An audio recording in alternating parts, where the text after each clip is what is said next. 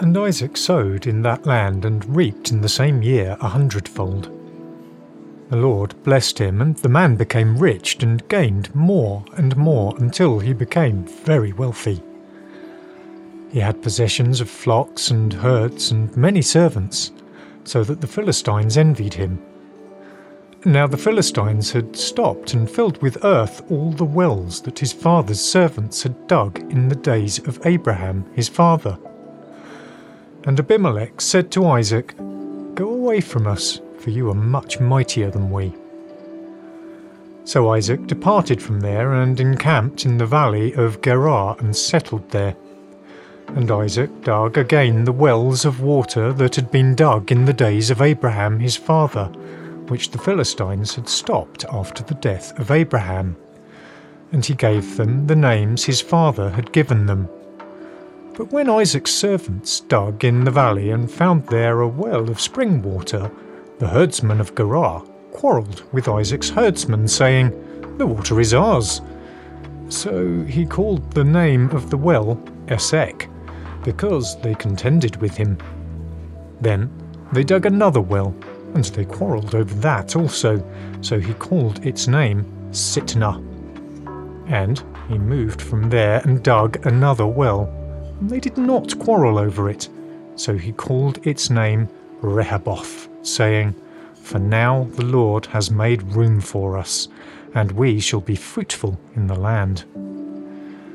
From there he went up to Beersheba, and the Lord appeared to him the same night and said, I am the God of Abraham your father.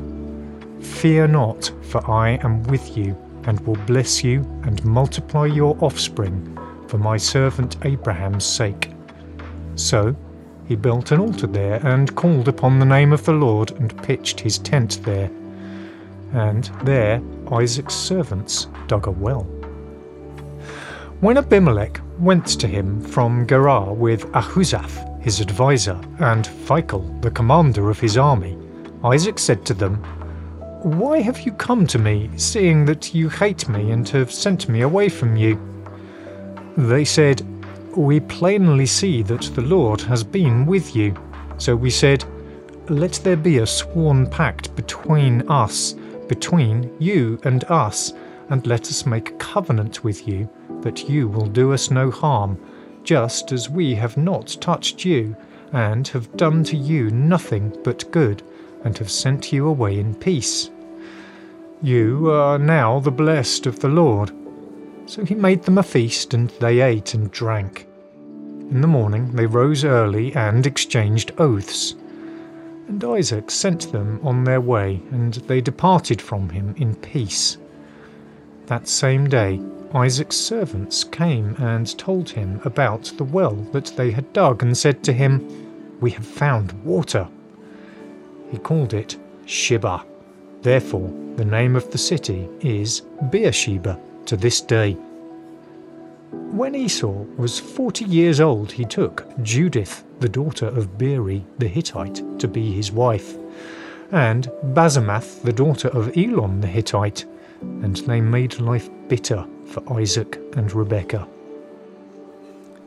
Hi, my name's Stephen, and a big welcome to you if you're watching online or if you're one of our locations, either at the Villas over in Hove, Oasis at Hangleton, or over at the Shoreham Centre. Big welcome to you uh, as we continue on in our Promise Endures series. Looking at the promises that were made to Abraham that we kind of just studied last year, and looking at the fact those promises weren't just for him, they were passed down through the generations to his son, Isaac, to his grandson, Jacob, and down through generations. And actually, we are included in that blessing as well. He was blessed, those people were blessed, so they might be a blessing to all nations, including you and I. I wonder if you have ever had someone make to you, make to you um, an extraordinary or outlandish promise or claim, and uh, you've looked at them quizzically and thought, can I really trust what they're saying? The reality is, the bigger a promise someone makes to us, probably the more guarded we should be. Is this really true? Is this really going to come through as you say it is going to happen? The old, proverb, the old saying, don't count your chickens till they hatch, is good advice in those kind of settings. Can I really trust in what's being said? Have you had a situation where you've had to be a bit guarded? Well, sometimes we're wise to do that. Well, when we look at the promises that are made to Abraham, they are big promises. God has said to him, You who are old with a wife who is barren, you are going to have descendants as many as the stars in the sky, as many as the sand on the seashore. You are going to have a great land in which to live, and I am going to bless you that you might be a blessing to others. They were extraordinary blessings that God made to Abraham. And uh, as we go into this series, we're exploring did God keep this extraordinary promise? Did these blessings actually come about? Did they come to fruition? Are they, have they been fulfilled? And uh, as we've been looking at the last few weeks, we can see the beginnings of it already. When it comes to are there as many descendants as there are sand on the seashore? Well, not quite yet. But there are four. There are four grains of sand. There is now Isaac, the son of promise, his wife Rebecca, and their two sons as well. So they are beginning of the descendants. Have they got a land? Yes, they have. We found out last week that where Isaac almost went back to Egypt because the land he was in was in famine, God stops and says, Don't worry, stay in the land. I will bless you. So he stays in the land, he has that promise, and he is then blessed. So right at the beginning of this passage, we see right from the out, out, outset that God blesses Isaac and he plants crops and they grow how much? A hundredfold. Massive increase, exponential increase of crops. And his uh, flocks flourish as well. He becomes rich and wealthy. He knows blessing. Now, with blessing, there can also come adversity, as we will find out as we go through. And uh, here's another phrase or saying from the late great philosopher Biggie Smalls, who says, More money, more problems. That's definitely uh, Isaac's situation as he receives more of God's blessings, others look upon him with jealousy and envy and come against him, as we'll find out as we go through the passage. But we are beginning to see the fact that this promise that God made to Abraham is beginning to work its way out, and that Isaac is knowing blessing. Last week we found that God blesses in the midst of famine. So this land is in famine, there is difficulty, but God blesses him in the midst of it. We find that God blesses in the midst of failure as well where Isaac messed up, God comes with his grace and kindness to him. Again, helpful for us to know that. Whatever situation we're in, no matter how much we've messed up, we can know God's grace, we can know God's love, we can know God's blessing as well. The promises that He's made are sure and we can trust Him. And that's what we're going to continue to look at. As we continue to look at the life of Isaac as well, we're going to look at a couple of lessons as well. And uh, really, they're not really lessons about Isaac's life. There are lessons about what we can learn about who God is. So, we're going to look at two particular areas. We're going to look at the fact that Isaac was very ordinary. I don't know how you feel about your own life. I often feel just a bit ordinary. Well, you know what? God sees ordinary people and He does extraordinary things through them and with them. And uh, we're going to look at that. We're also going to look at the fact that Isaac dug some wells, and we're to be those who dig wells as well. It seems a bit abstract right now, but as we get into it, you'll understand where we're headed. But let's start with Isaac being this very ordinary person. What kind of life does he have? Well, actually, nothing of real note. He does not have a notable life. What is remarkable about him, in, re- in reality, the fact that he's unremarkable. Isaac is named amongst the three great patriarchs of the faith the God of Abraham, Isaac, and Jacob. It's repeated a dozen or so times in the Bible. This God is linked to these three great men, and Isaac's named amongst them. So, in one sense, there's great reverence for Isaac. Now, he's one of these super elites. It's like, wow, he's named. When going to talk about this God and who he's linked to, he's linked to our uh, kind of our ancestors, to Abraham, Isaac, and Jacob. But when you actually look at Isaac's life, there's nothing really that remarkable about it. It's particularly when you begin to compare him to other people that he's standing next to. So, Abraham, his father, where there's whole chapters devoted to the ups and downs, the rounds and rounds of his life and the different chapters of how things played out. When you look at Isaac's son, the other side, Jacob, well, Jacob has many sons. You know, you know, Isaac has a few, but Jacob has many, many sons. And uh, there's much more written about him. And he's given a new name, Israel, which becomes the nation's name. And as you go down to the grandson, you get Joseph, Joseph the Technicolor Dreamcoat, who then becomes prime minister of Egypt. It's like these amazing Baba characters. Isaac's not like them. When he appears in the stories, he appears as kind of a side character. He only has this one chapter, chapter Genesis 26, where he does anything of note. He is no one's favorite character. No one's thinking, oh, who's my favorite Bible character? Oh, yeah, it must be Isaac. Because Isaac doesn't really do anything that really grabs our attention. He's a bit like Hawkeye from the Avengers. You'd be like, why are you even in this story? But the reality is that God sees him and knows him. And that we may look at it and think, well, you've not done much in this chapter. In fact, everything that Isaac does in this chapter has been done before. He, over what the, the space of one chapter, basically retells a lot of his father's story. He sins in the same way. And uh, even the thing he really positively does in terms of digging wells, as we'll look in a moment, he just redigs his father's wells. And he names them with the same names that his father gives them. He's the same sin, same wells, same names. He just seems to be this in between character. He's just a caretaker, caretaker type guy, and they're just warming the seat for the next proper superstar, next character. But actually, that's really helpful for us. It's helpful for us because it helps us remind us that the story isn't really about the characters we read about. It's not really about Isaac anyway. It also reminds us about our lives. Our lives aren't really about us. We're not the heroes of this story. Isaac's not the hero of the story. God is. When we're coming to the Bible, coming to the scriptures, it's about Him. It's about His story and what He is doing through people. It's remarkable He should do anything through people, but He does. He's the extraordinary one. He is our great hero. And that being joined to Him is when the extraordinary thing happens. Good news for us, though, is that in a culture that prizes and celebrates achievements, and people that do extraordinary things or exceptional or standout things, we can be certain that God has a different set of values about it. He makes judgments very differently. He's looking at the heart. He's not looking at some of the external things that the world looks at. No, he's concerned with faithfulness and with obedience. Jesus said these famous words If you love me, you will keep my commandments. It's not like, if you love me, you'll go and do something great exploit out there. No, no, you'll do the thing in front of you with obedience and love for me. Now, sure, for some, that will mean that we go and do remarkable things, incredible, incredible exploits for him. We have, I, I have shelves full of stories of Christians who've gone before, have done amazing things as God has led them and commanded them. And they do make very good reading. They make headline news. We read books or make films about them. But for most believers, for most Christians, our lives before God just means faithfully doing what God has put in front of us to do. Doing the ordinary things of life in reference to God and His commands, out of reverence and love for Him. Even for those who do amazing things, most of their days are not filled with amazing things. Most of the days are just filled with mundane things. Going back to that story of Joseph, Joseph becomes, becomes this amazing uh, kind of dream interpreter, ends up rising to the top ranks in Egypt, has amazing power and wealth.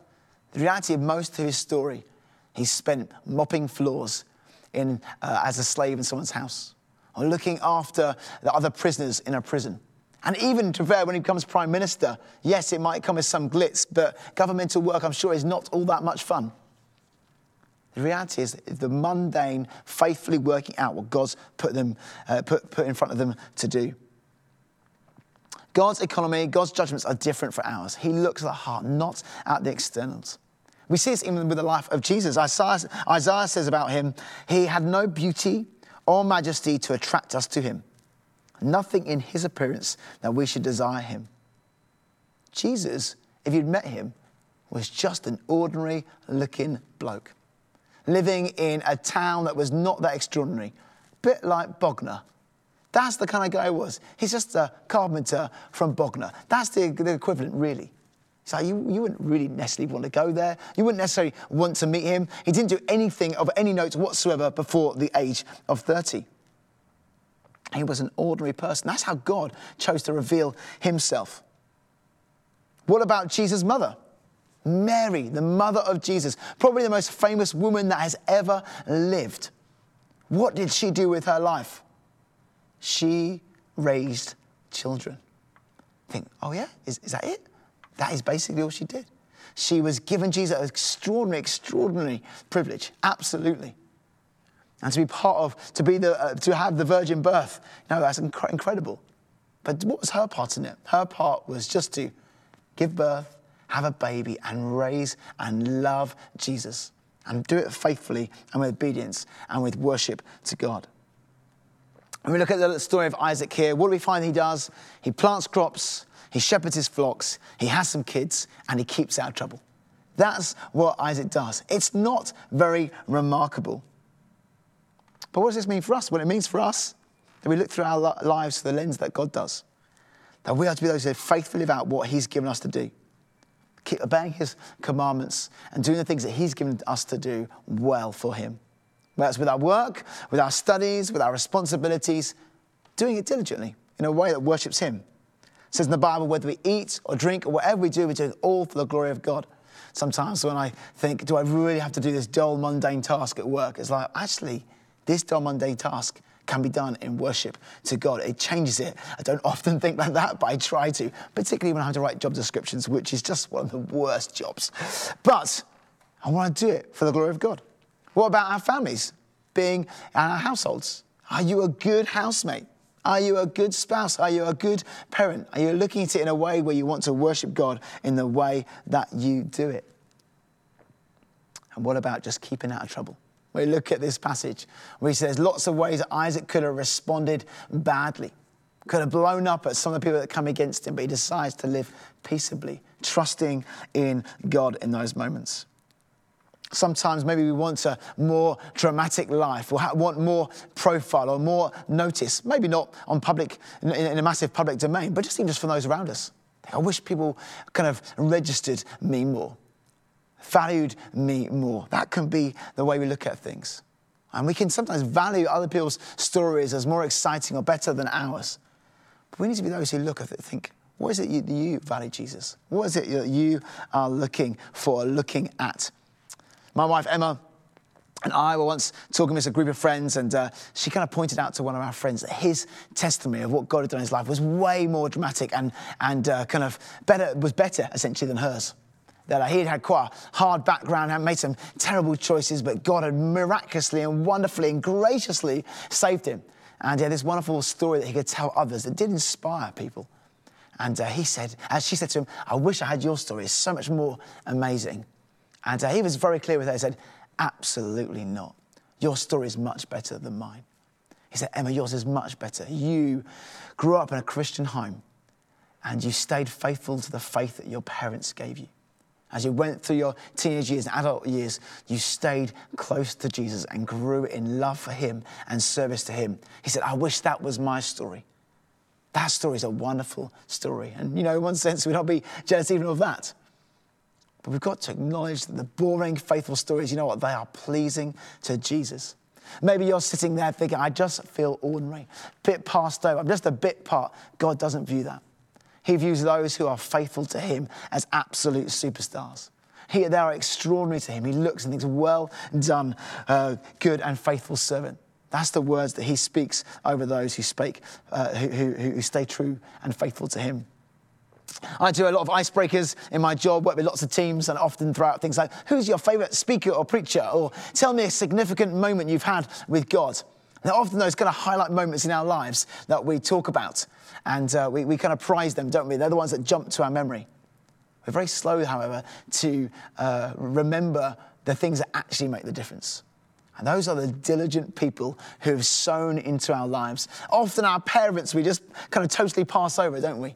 Their role in our lives, oh, they're just our parents realizing, no, God, thank you for the parents. There's a reason that God tells us to honor our mother and father because they're the ones who oft, so often, no, that's not everyone's story, but so often they're the ones who have loved us the most, provided for us. And for those of us who have Christian parents, we must be so grateful that they passed on the faith to us. They read our Bible stories at night, brought us to church, put us in Sunday school. We need to remember those as well who've served us in our churches, youth leaders, poor youth leaders. It's a pretty thankless task. Youth leaders, we thank you we love that you faithfully work, work it week in, week out. I tell you, the youth workers in this church, right throughout the pandemic, when every other team, serving team, had basically shut down, they worked tirelessly online, being excited for young people on the other end who are like, okay, thanks. But you know, we just thank you and we honour you for faithfully serving in those moments. I think about the youth leaders who have made a massive impact on my life, but I forget that actually they were part of a whole team of youth workers. Actually, they were part of a whole team that just opened up the building kept the building clean so youth work could happen, so that I could walk and grow in God. So much we do is hidden.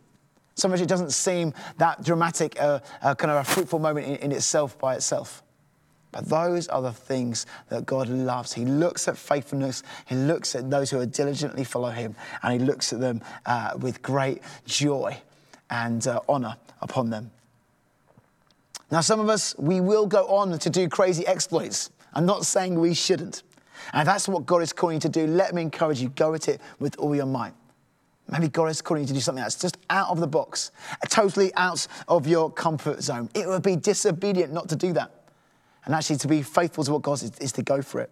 Think of things like prophets in the Bible, where God told them to do some pretty wild things. It would be wrong for them to have stayed in the shadows. In fact, some of them got it wrong, didn't they? Think of Jonah. God told him to do, go and do something. He's like, no, I don't want to go and do that. And he runs away. No, if you're called to do something crazy, go and do it. Go and do some crazy exploits for God. Absolutely. But for many of us, it's just to do the thing that's in front of us well. For Isaac, he wasn't called to do something dramatic. In fact, if he'd done something dramatic, it could have blown up the promise enduring through him. Now, if he suddenly fought back against the Philistines who were trying to block up the wells that he dug, he could have done all kinds of things to endanger his family, his household, and what he was meant to do in that land. For us, for each of us, we need to look at what we've got and say, God, what is it you want me to do with the things that are in my hands? For all of us, the extraordinary is to faithfully pass on what has been entrusted to us. Like a runner in a relay race, we're to pass on the baton without dropping it. So when the race is finished, we can say we played our part. We are part of the team. Jesus, we did the thing you called us to do on this wonderful team. We passed on the good news of what you have done in our lives, passed on the good news of your grace in our lives. The Apostle Paul said to the Ephesian church, My only aim is to finish the race and complete the task the Lord Jesus has given me. We're not to run the race of the person next to us. We're meant to run the race that God has given us, not looking through the lens of what they did. You know what? Comparison is such a thief of joy. If only my life was like them. Life is like them. You know what? And actually, comparison is a sin. In the Ten Commandments, it says envy, coveting is wrong. It's displeasing to God. We're to be content with the lane that God's given us and run it well. For Isaac, what did he do? He just passed the baton on. He didn't do anything dramatic. You know what the reason he's named amongst those three patriarchs is because he actually did his bit well. Did he get it wrong? Yes, he did. We learned last week he did fail at points, but he knew God's grace and blessing. And then he sought to trust God and to pass on the blessing well. What is that for you? Parent well, do your job, serve the church, pray for your friends and family, do the work of an evangelist. Do a thing in front of you and do it faithfully. But let's go back to today's passage and look at one of the ordinary things that Isaac does. What does he do? He digs wells. More to the point, his servants probably did, but the point is there. And uh, it's difficult for us to understand, really, the significance of uh, digging wells and water because we do not live in pre modern uh, society, pre modern agricultural society, or, um, or living in the midst of a famine. That's just not our experience. I know if I want water, I can just turn the tap on, can't I? Or I just pour it from my Brita jug into my kettle. I've got water literally on tap. And uh, failing that, if the water got shut off for some reason, I just go to my favourite coffee shop and get a flat white from any of eight varieties of different types of milk. My life is very, very different to what Isaac is experiencing here. For Isaac, for his household, water meant life, not having water meant death. Water is incredibly important for him. Water meant the crops could grow, he could water his flocks, his household was safe, his family was safe. And so, therefore, digging wells was a really important thing for him to do. So, we see him dig three wells initially in this passage, but not without trouble. He is a blessed man, but as he digs these wells, suddenly trouble comes against him. These Philistines are looking on with envy. He's blessed. His crops are going a hundredfold. He's got sheep's galore, uh, sheep's, sheep galore, and uh, his household's growing. He's growing in wealth and they don't like it. And so they come and fill in the wells. They don't want him near, they don't want him to be blessed.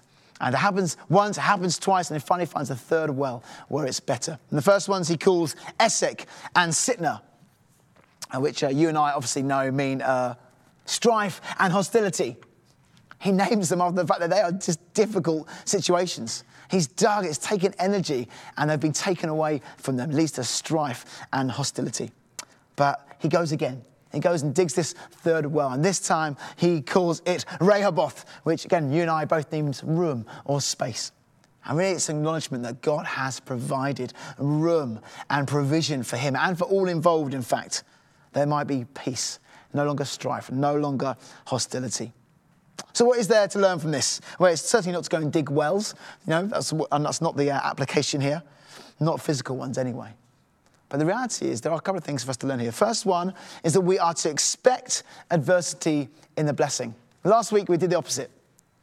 We said that even in the midst of adversity, we can expect blessing. In the darkest moments of our lives, we can know God's grace and look for evidences of His grace everywhere, in fact. There's never a time that God is not with us and not blessing us. But also, the other is true. Even the men in the midst of being blessed people, and if you're a believer in Jesus, you have got every spiritual blessing that you need. You know forgiveness for your sins. You can know hope of eternal life. You can know what it is to be right with the living God. Know that He is for you. And if you're not a believer, that's the kind of blessing we want to welcome you into. That you can have a relationship with the living God, with Jesus, who is the lover of your soul. We can be blessed people. We are blessed people. But even though we're blessed people, we do face adversity. And we mustn't be surprised when that's the case. I know that I am surprised sometimes by the difficulty comes my way, particularly when it comes in waves. I don't know if you have experienced that. Sometimes I think something goes wrong, and it's like, oh, something else goes wrong. I start expecting more things to go wrong. I think, oh my days, they don't come in one, they come in several all at one time. I'm thinking, oh, surely not this as well, God. What a surprise. How, why are you doing this? But the reality is, we live in the now and not yet of the blessing. There is the now. Jesus has won the victory on the cross, but we don't yet have the whole war won. The battles are being won for us. We do know the fact that we can stand before God righteous from our sin. But yeah, we still do battle with sin. I know what it is to grow in uh, holiness, but I'm not holy yet. I know that there is blessing in all kinds of circumstances in my life, but not everything yet. I've prayed for some people to be healed, and they have been. I've prayed for other people to be healed, and I haven't. I've ended up going to be with Jesus. There is a now and not yet around the blessings in our life. And when adversity comes, we shouldn't be so surprised, but realize that the blessing has not come in full yet, but it will. There is a time coming when Jesus will come back, where we will be with him and we will be in perfect paradise, the perfect land, with all the descendants that he's promised to gather to himself and all the blessings that come along with that. First, the first thing is we should, like Isaac, expect some adversity, even though we are blessed people. But then what do we do? Well, the second thing is we are those like Isaac who go again. We go and redig, and we go and redig back in the places we know that there is water and goodness and life. There is more to know of God and His life. Because maybe for you right now, maybe for you it is someone coming against you. Maybe you're knowing adversity from someone, or maybe for you it's just not knowing God in the way you have done previously. Maybe you're not knowing the life giving, refreshing relationship with God and His Holy Spirit that you have known in the past. Let me encourage you. You can go back there and know more of His blessing. This passage is actually some of the inspiration around the gatherings last term.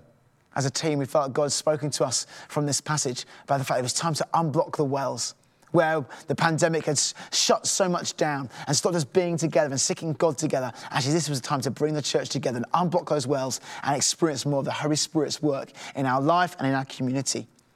But that's for us as well, individually and corporately, to go back to what we know is good and right. Isaac goes to the places he knows his father has dug before. He doesn't have any sense of novelty of, oh, I'll go and find a new place to dig. No, he knows where there's water and goes there again.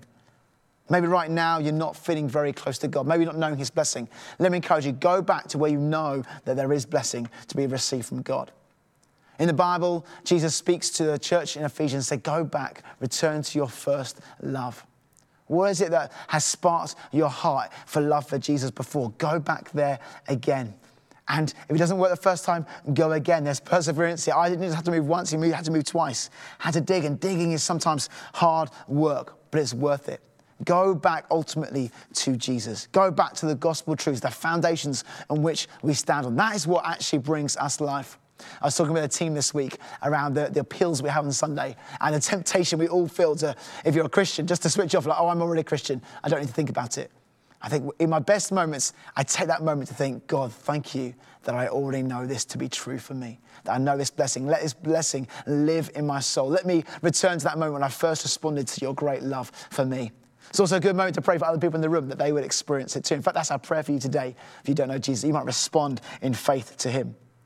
Let me encourage you get back to the church. Maybe if you or you're watching online, you're not made back into church yet, or maybe you're struggling to be back in church after the pandemic. It doesn't feel like how it did before. It's not quite the same. And let me tell you, maybe you're from the racecourse site, the marina site, sorry, that uh, got shut down just before the pandemic, and you're coming back into the Clarendon Centre site. It's not quite home, it doesn't quite feel right. Let me encourage you, persevere.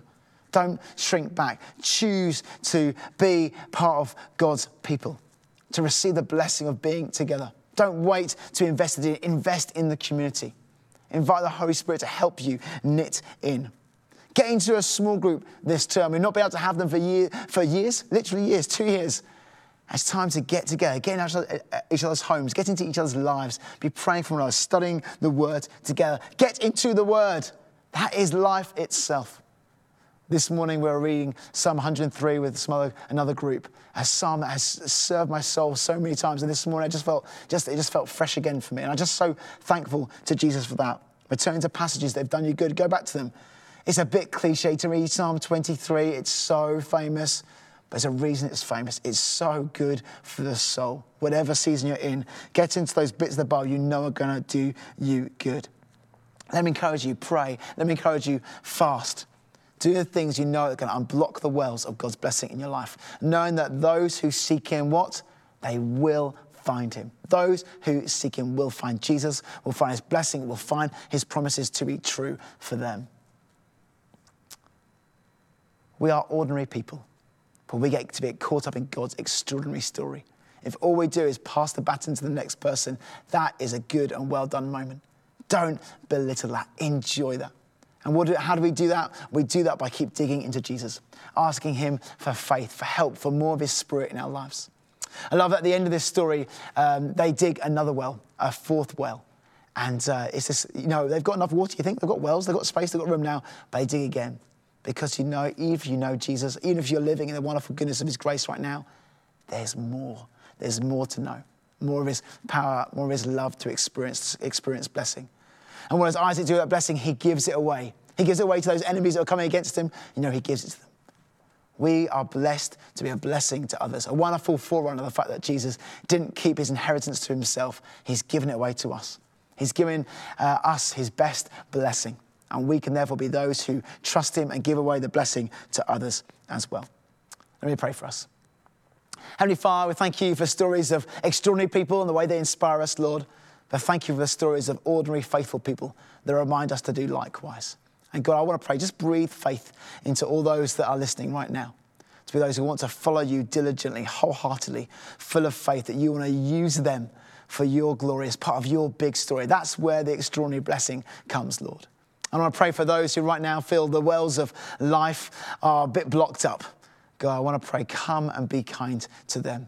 I pray again, restore their faith to the point where they get digging, digging into your word, coming to you in prayer, even as worship, as we worship in a moment. Lord, as we get into the community of believers, we might do each other good, might dig together and enjoy that, Lord God. And I pray for those who don't yet know you, Lord God, I pray help them dig in as well.